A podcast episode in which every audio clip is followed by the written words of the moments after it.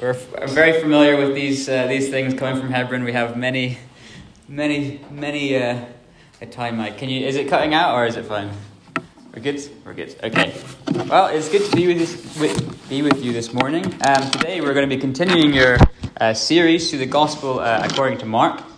Uh, it's one of the historical accounts uh, of Jesus' life uh, as he walked and talked uh, upon this earth. And the passage that we come to this morning is found in chapter 13, and we're going to be looking at verses 1 through to 23. for those of you who weren't here last week, uh, Jonathan Affleck took us uh, through the latter half of chapter 12, uh, where we looked at some of the final words of Jesus' public uh, ministry.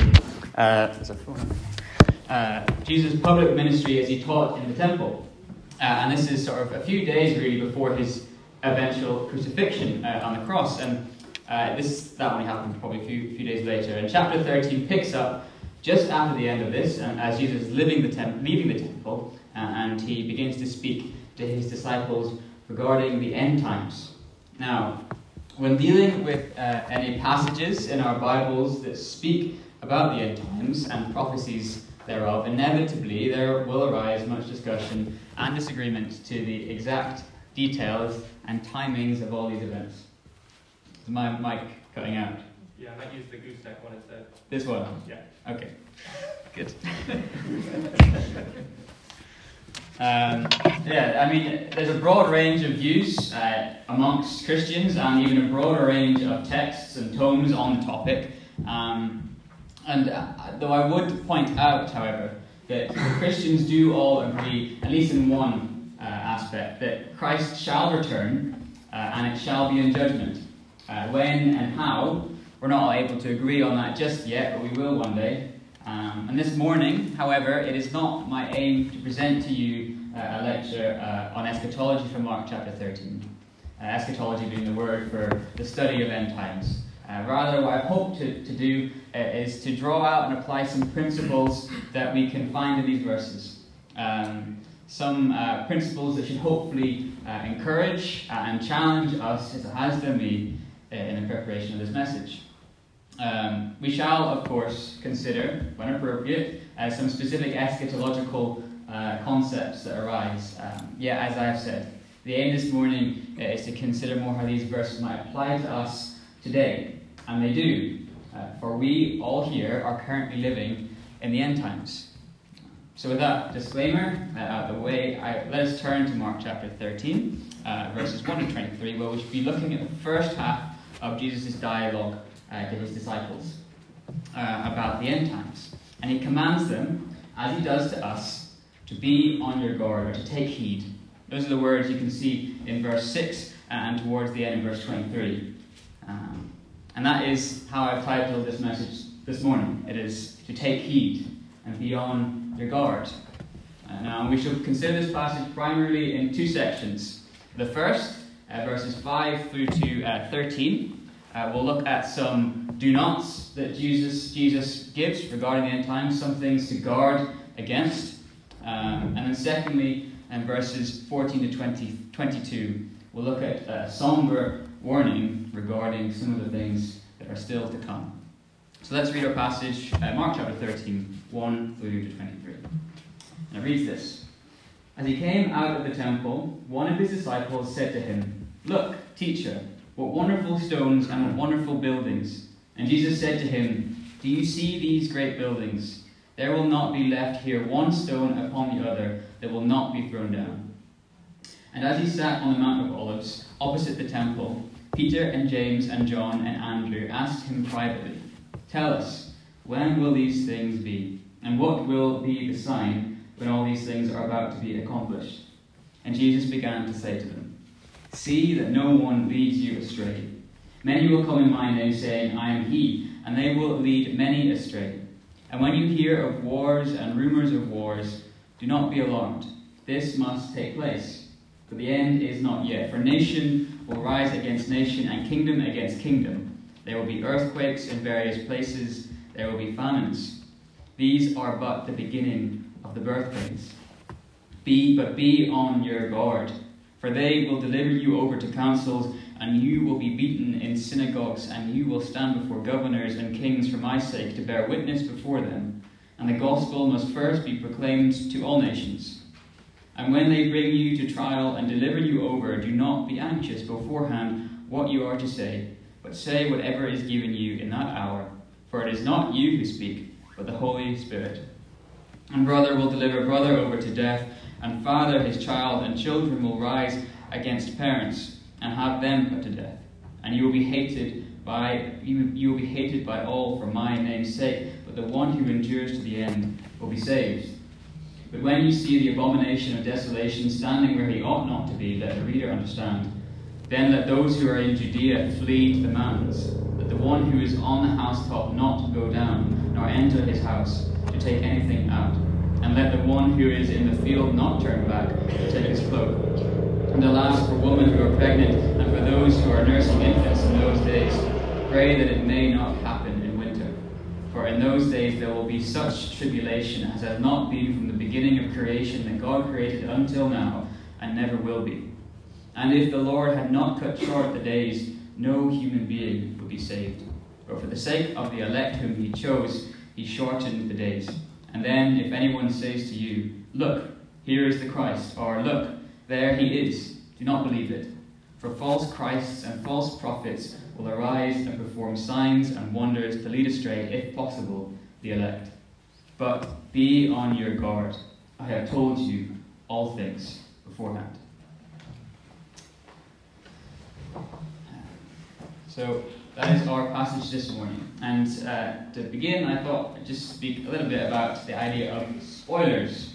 Now, whenever a new movie or TV series comes out, there will always be those who are first to be out to see that new episode or first to get to the cinema and watch the latest blockbuster.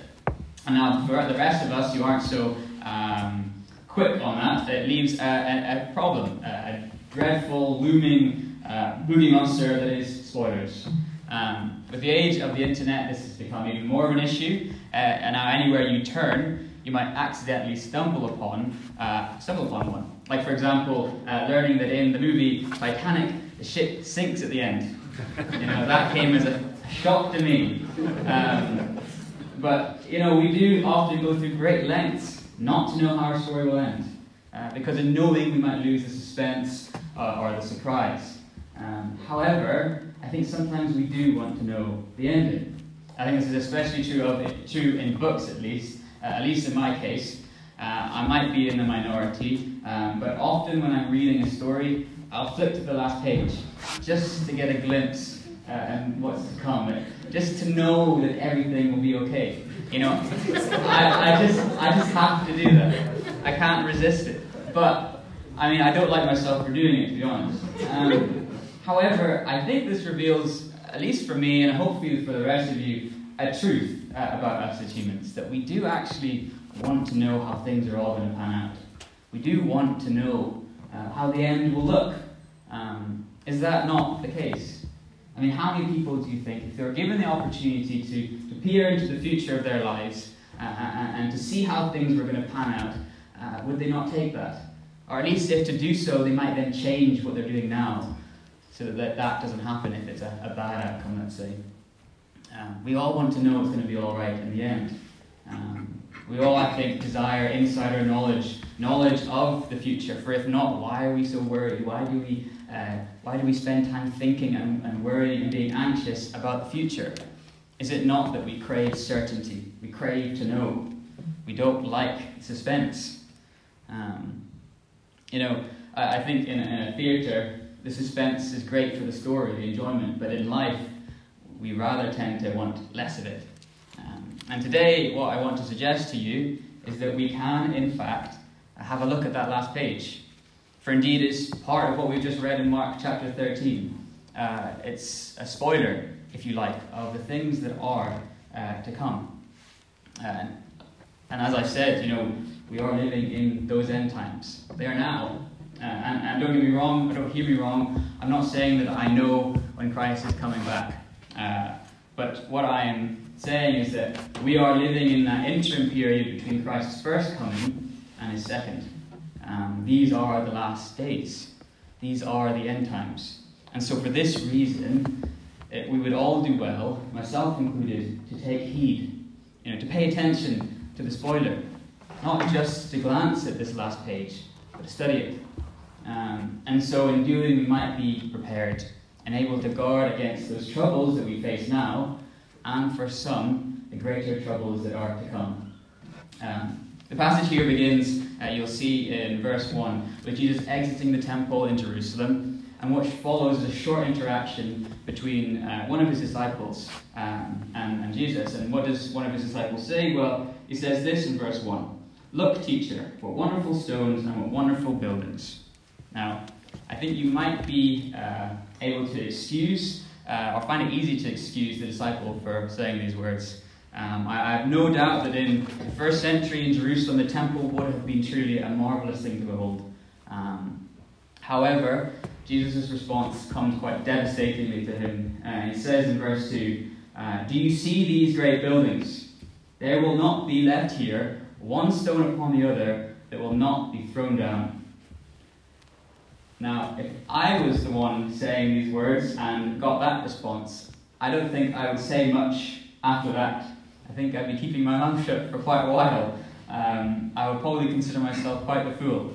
Um, but I think we are kind of like that. You know, it's this contrast between um, one on one hand whose perspective and perception of the world is uh, focused sometimes on the achievements and grandeur of us as humans, our human accomplishment, the things we build, the things we make. You know, that's where this man's gaze, I think, falls. But Christ sees things differently. He has the great span of time that is drawn out before him, and he can see it stretching off into eternity. He knows where all these buildings, uh, where this temple shall ultimately lie in rubble. Um, you know, let us not beat around the bush. Uh, this world and everything in it is fading away. Uh, this is what is being talked about. Uh, see the greatness of Marischal College or Buckingham Palace uh, or Mount Everest or even this nice new stage when it's finished. You know, it's all passing away. Mark 13 and 31, later on in the passage you'll look at next week, it says, Heaven and earth will pass away, but my words will not pass away. Or elsewhere in Ecclesiastes in the Old Testament, it says uh, in chapter 3, all go to one place all are from the dust, and to dust all return. And this is the direction. And I feel like we know that. Um, moreover, you know, in saying these words, Jesus uh, is looking towards a future day when indeed the temple itself, physically, shall be completely and utterly destroyed. Not one brick shall lay upon another, he says. Um, these words are pointing towards a day of great calamity, uh, a woeful and dark day, a day yet to be fulfilled. Yet. And all that we build for ourselves here on this earth shall not last. Let's not be fooled. Uh, we must have a greater perspective, an eternal perspective. And so, in some ways, here is our first and overarching principle to take heed of, to pay attention to, to consider as we look at the rest of the passage. For it's, it's this interaction uh, in verses 1 to 2 that sparks the rest of it, that that sparks the question asked by his disciples in verse 4 and then Jesus' consequent, uh, consequential answer. Um, and so let's look at that. Let's look at the question. Now, you know, we're, we've, we've left the temple, we're on the Mount of Olives, and, and, and in verse 4, uh, Andrew, or Peter, James, John, and Andrew ask him this question. And they ask in verse 4, so tell us, when will these things be, and what will be the sign when all these things are about to be accomplished. You know, so we've left the temple, we're on the Mount of Olives. Uh, in verse 3, you see that, and we're looking over Jerusalem. The temple is immediately before us. You know, if you go today, today, you can stand and, on the Mount of Olives and you can see Jerusalem and the temple, the Kidron Valley between the two. Um, and this is where the disciples and Jesus are standing as they say these things, as Jesus talks about the end times. Um, you know, it's very fitting as well that he's standing on this very mountain um, and he speaks these words regarding the end, the end, the end of the age. Um, for this mountain is the, the same mountain, the same Mount of Olives upon which Jesus ascended later on in, in Mark and the Gospels, and also the same mountain upon which we are told in the Old Testament in Zechariah that he shall return upon on, on this earth. Um, This is a place of significance. Uh, and here we are considering the end of the age, uh, the end of all things.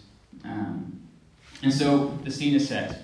We're on the Mount of Olives, we're looking over the temple, over Jerusalem. And so then let us take heed and be on our guard as we consider the answer uh, to disciples' questions. You know, what, when will these things be? What will be the signs? And how might we be guarded? For to be forewarned is to be forearmed. So then let's look at our first uh, section, verses uh, 5 down to verse uh, 13. And we'll look at the kind of the three do nots, uh, or the three don'ts that Jesus gives, the three guards that we can have uh, in these uh, end times. The first one comes in chapter, verse 5 and 6. And it reads this And Jesus began to say to them, See that no one uh, leads you astray. Many will come in my name, saying, I am he. And they will lead many astray. And they, and they will lead many astray. So that's our first uh, don't, so to speak, our first guard. It's don't be led astray.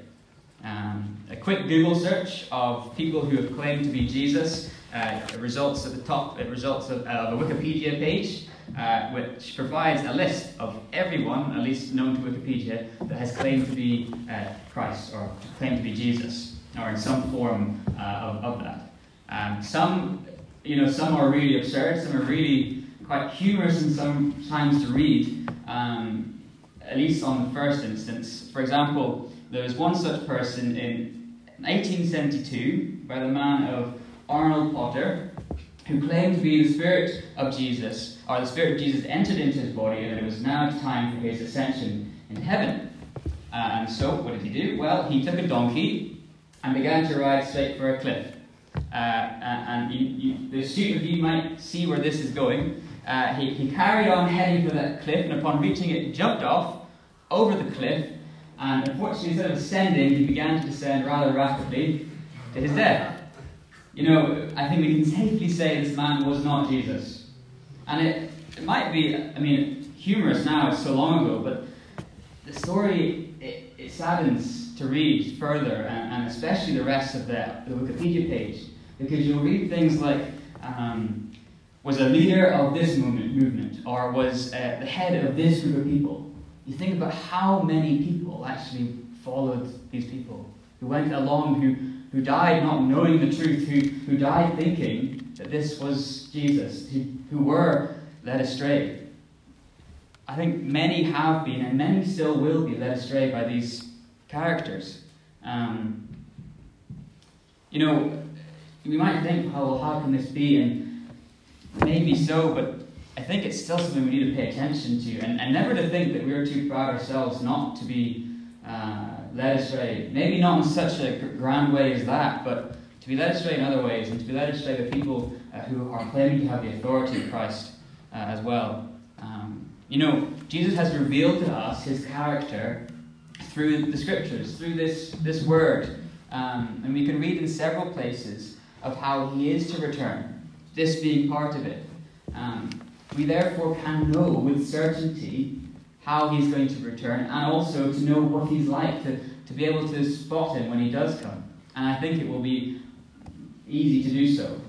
Um, you know, in, in this respect, we can know the last stage. We don't need to guess. You know, we don't need to. I remember at school actually, we'd often, when we'd read a story and it would end before the ending, and we were to write our own ending to make up what we thought might happen. We don't need to do that. We have it before us. We don't need to guess what Jesus will be like when he comes again. We've been told, and we have this in our Bibles if only we read and pay attention. Um, you know, always the antidote to lies and misinformation uh, is the pure and unadulterated truth, which I say to you is found in these pages, uh, the Word of God, the words of the true Jesus Christ. So therefore, our first don't, our first guard is don't be led astray. Don't be too proud to think it won't happen to you. And uh, for man and the devil, are crafty uh, and if you let them, they will, to try, try and take you away from the word of truth. So see to it that does not, see to it that you are not led astray. Um, okay, and that comes then to our second uh, do not, our second guard, uh, which can be found in the next two verses, 7 to 8, uh, and they read as follows. And when you hear of wars and rumors of wars, do not be alarmed. This must take place, but the end is not yet. For nation will rise against nation, and kingdom against kingdom. There will be earthquakes in various places, there will be famines. These are but the beginning of the birth pains. So there we go. Do not be alarmed. That's verse. You see that in verse seven. Um, and there's two broad categories about which we're not to be alarmed uh, about.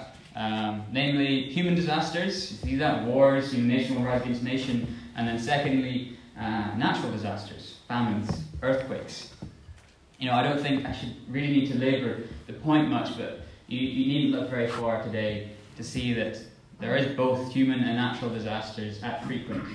Uh, you know, we have war, we have famine, we have earthquakes. Yes, there may be, in a sense, these words speak of a greater, uh, a greater time of, of tribulation, but still today, these there's principles we can apply to ourselves as we do live through a time that is really has many wars and many famines and many problems. Um, but the, the point is to not be alarmed. Um, you know, we think how many people are gripped with fear and anxiety about hearing these things. Maybe we are ourselves. You know, a large part of our modern culture today is influenced and directed by what is termed the climate crisis. You know, we're told it's a crisis. Um, you know, as that word carries with it, alarm. You know, we've got to, you know, it should, it's a bit, in a way, to cause us to fear what might come. You know, and two, there's always this looming threat of nuclear war. I mean, uh, in the time before I was around, that was a, a, a large part of of the geopolitics, you know, the Cold War. You know, Amer- America and Russia at each other's throats with thousands upon thousands of nuclear bombs that could completely annihilate all of humanity and everything, everything on this earth. And today we're faced sometimes with a similar problem. You know, the nuclear weapons haven't gone away. Uh, neither have tyrants. You know, these uh, events uh, are terrible, yes. They are saddening, yes. But they should they alarm us? Should they cause us panic? Well, no, they shouldn't. Well, verse 7 says this this must take place, but it is not the end. You know, the world shall not end because of the climate, nor shall it end because of a nuclear war. Uh, that's, I think, the Bible makes that clear. The world will end according to God's plan. Just as the world was created according to His plan, it shall end according to His plan. As much as the disasters do grieve us, and as much as we seek to comfort those who are going through times of trouble and hurt, we cannot ourselves give into this alarmism, the alarm that, that is so present throughout our news and society as a whole. We must have the perspective of Christ to look across the great span of time and, and see uh, what has been revealed to us in the Bible and to take heed. Um, do not be alarmed, for these things must take place. It in verse 8, these uh, are only but the beginnings of birth pains. Uh, see, our God is sovereign, and He has given us fair warning. Uh, he's still in control, though it might not seem like that fully yet. Um, God's plan, Christ's return, has not and will not be upset by the events of this world and its affairs. You know, what you meant for evil, God meant for good, it says somewhere else in the Bible. And we're told, uh, and we're told that. Uh, God is not surprised, uh, and so neither should we be. Um, do not be alarmed.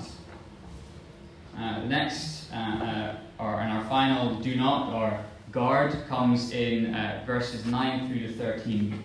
And I will read it quickly. It says, But be on your guard, for they will deliver you over to councils, and you will be beaten in synagogues, and you will stand before governors and kings for my sake to bear witness before them. And the gospel must first be proclaimed to all nations. And when they bring you to trial and deliver you uh, deliver you over, do not be anxious beforehand what you are to say, but whatever is given to you in that hour, I or say whatever is given to you in that hour. For it is not you who speak, but the Holy Spirit. And brother will deliver brother over to death, and the father his child, and children will rise against parents and have them put to death. And you will be hated by all for my name's sake. But the one who endures to the end will be saved. So then, do not be anxious, it says um, or rather, you could say, do not be afraid there in verse 11. Um, see, the Christian, this I think applies specifically now to the Christian, if not, well, I guess all have, this more than the rest. Uh, the Christian can have this guard, uh, this assurance throughout the end times, throughout these troubling days, that God is with them. You see that the Holy Spirit will give them the words to, to say, to speak. Uh, and the Holy Spirit is indeed with us in all times and in all matters. Uh, I think in this instance, when we're delivered uh, or when folk uh, are persecuted, and, and, they are around the world, um, words are given to them to speak. Uh, I think of, I mean, in this part of, our, uh, of the world and in, in, this country for the last few hundred years, we haven't really had that persecution. Uh, but there was a time before that that, that, that was the case. You think of, um, I think it's William Tyndale, who is being burnt at the stake. You know, he's being persecuted for his faith. And his final words are, Lord, open the eyes of England. And those words must have been heard because they're written down. And they seemingly came true for not so long after that. You know, you have King James, King James Version, the Bible in the English language. Um, you know, God shall give us the words uh, to speak. The Holy Spirit is with them. God is with them. God is with Christians. God is with us. Um, you know, we read in Matthew 28 and verse 20, it says, And behold, I am with you always to the end of the age. You know, death, even death, is no cause for anxiety and fear for the Christian.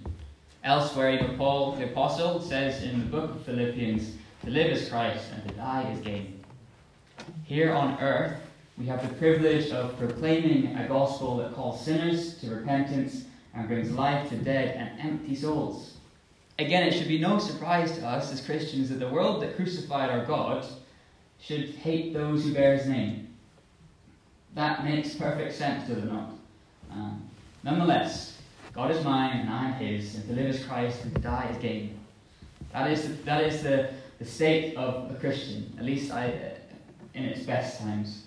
Um, the Christian, therefore, past, present, or future, uh, need not be fearful of anything, not even ostracization from family or friends, not even death itself. Verse 13 it says, And you will be hated by all for my name's sake, but the one who endures to the end will be saved. Now, this is not an endurance that produces salvation, but it's an endurance that, endurance that evidences the salvation. The one who endures, endures only because Christ is with them, because the Holy Spirit is in them. Uh, and so, because that is true, uh, they shall be saved.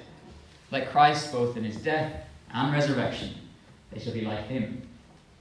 And so, in some sense, these are three guards that we can have, or three uh, things to uh, look out for, and to not be led astray, uh, don't be alarmed, and don't be anxious or afraid. These things are offered, I think, primarily to the Christian.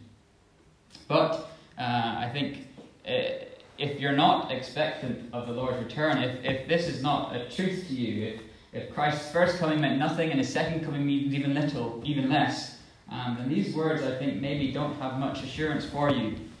Um, astray, alarmed, and anxious you may well be, but unless you trust in God's plan for creation um, and, what it, and what is unfolding, in Christ's ultimate return, the, the events and direction of this world, I think, should remain deeply troubling. Um, you know, we can have these guards, we can have these assurances because we believe Christ is the true Son of God. Uh, if that's not true, then none of these things remain true for you. Um, you know, the Bible does speak of a coming tribulation, um, the likes of which has never been seen before, nor will ever again. Know, this is what we were reading about down in verses 14 to 22. This is our last half, our, our, our second section. You know, it's a glimpse into a terrible reality that will befall all those who are found in those days. You know, it is, uh, my view, I think that Christians won't see that day. Um, for they, as the Bible says, shall be caught up to be with the Lord uh, before these things come to pass. But of everyone else, the Bible is clear and I must be as well. Uh, in imparting uh, these words to you this warning, uh, if you're not a Christian here today, it's, it's not that I say the things to scare you. That's not my intention, and neither do I want to shock you into becoming a Christian. Definitely not. Um, for if you were standing upon a, rail, a, railway line and a train was hurtling towards you uh, and you couldn't see it, and I could a distance off, I would shout to you to get out of the way. Not because I want to make you scared of trains or to make you fearful of the train, but because for your safety and for your life, I don't want you to get hit. Um, it's not out of a desire to see you scared, it's out of a desire to see you saved. Um, so hopefully you keep that in mind as we talk through our last section. Um, You know, tribulation and judgment are coming. That's the, the train, so to speak. Um, and if you're not in Christ, um, you're standing right in the tracks. Um, I mean, let's read verse 14 uh, to, to 22. It says this But when you see the abomination of desolation standing where he ought not to be, let the reader understand. Let those who are in Judea flee to the mountains. Let the one who is on the housetop not, housetop not go down or enter his house to take anything out. And let the one who is in the field not turn back to take his cloak. And alas, for women who are pregnant and for those who are nursing infants in those days, pray that it may not happen in winter. For in those days there will be such tribulation as has not been from the beginning of creation that God created until now and never will be. And if the Lord had not cut short the days, no human being would be saved, but for the sake of the elect whom he chose, he shortened the days. And then if anyone says to you, Look, here is the Christ, or Look, there he is, do not believe it. For false Christs and false prophets will arise and perform signs and wonders to lead astray, if possible, the elect. Uh, just to explain, hopefully briefly and, in a very short way, the abomination of desolation is a reference to uh, the book of Daniel, uh, a concept found there. And it speaks of a person or a thing that shall desecrate the temple in Jerusalem and bring about, bring about much destruction and dismay and calamity. Um, you know, in those days the tribulation shall unfold. When this is seen, this is, well, you're in it. You know, the tribulation is here in its fullness. Um, it will be, as the Bible points out and paints clearly elsewhere and here, a time of dread and horror that I wish no man to endure. Um, not least any of you here today. Uh, you know, I hesitate really to try and imagine the, the calamity that will befall folk then. Um, you know, don't be deceived. Take heed. Be on your guard. These are the last days. You know, Jesus, in coming the first time, came in salvation. He came to seek and save the lost, to offer forgiveness and mercy for all the wrongdoing in our lives. All these things we know uh, we ought not to do and think. Um, Christ came to restore uh, the broken relationship with God and that we might live in harmony with Him and with each other. You know, this is yours if only you respond in faith, trusting that Christ indeed did die for you on that cross. That he did, did do all these things to make you right with God. Uh, this offer still stands today. You know, in, in Luke 4, in Luke 4, I'll turn to Luke 4 in chapter 16 to 20, 21, we read of uh, when Christ is in the, in the synagogue and he stands up and he says how uh, a prophecy in Isaiah is fulfilled in, in their hearing. This is in Luke 4, chapter verse 16. Um, it says this.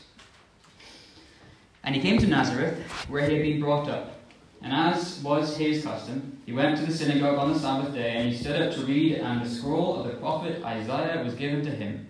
He unrolled the scroll and found the place where it was written The Spirit of the Lord is upon me, because he has anointed me to proclaim good news to the poor. He has sent me to proclaim liberty to the captives, and recovering of sight to the blind, to set at liberty those who are oppressed to proclaim the year of the Lord's favour. And he rolled up the scroll and gave it back to the attendant and sat down. And the eyes of all in the synagogue were fixed on him. And he began to say to them, Today the scripture has been fulfilled in your hearing. You know, the interesting thing about this is that he stops that prophecy halfway through the last line. Um, if you manage to turn to Isaiah in chapter 61, uh, verses 1 to 2, you'll find that prophecy that he reads from. Um, see if I can find it myself. It says that the Spirit of the Lord uh, God is upon me, because the Lord has anointed me to bring good news to the poor. He has sent me to bind up the brokenhearted, to proclaim liberty to the captives, uh, and the opening of the prison, uh, and the opening of the prison to those who are bound, to proclaim the year of the Lord's favour. That's where he stops carrying on the same sentence, and the day of vengeance of our God. You see, the, the first coming was in salvation. The next one won't be. The next one will be in judgment. You know, we are in that interim. For now, the, the offer of repentance, the offer of mercy and grace still remains. we, we still have chance, we still have time.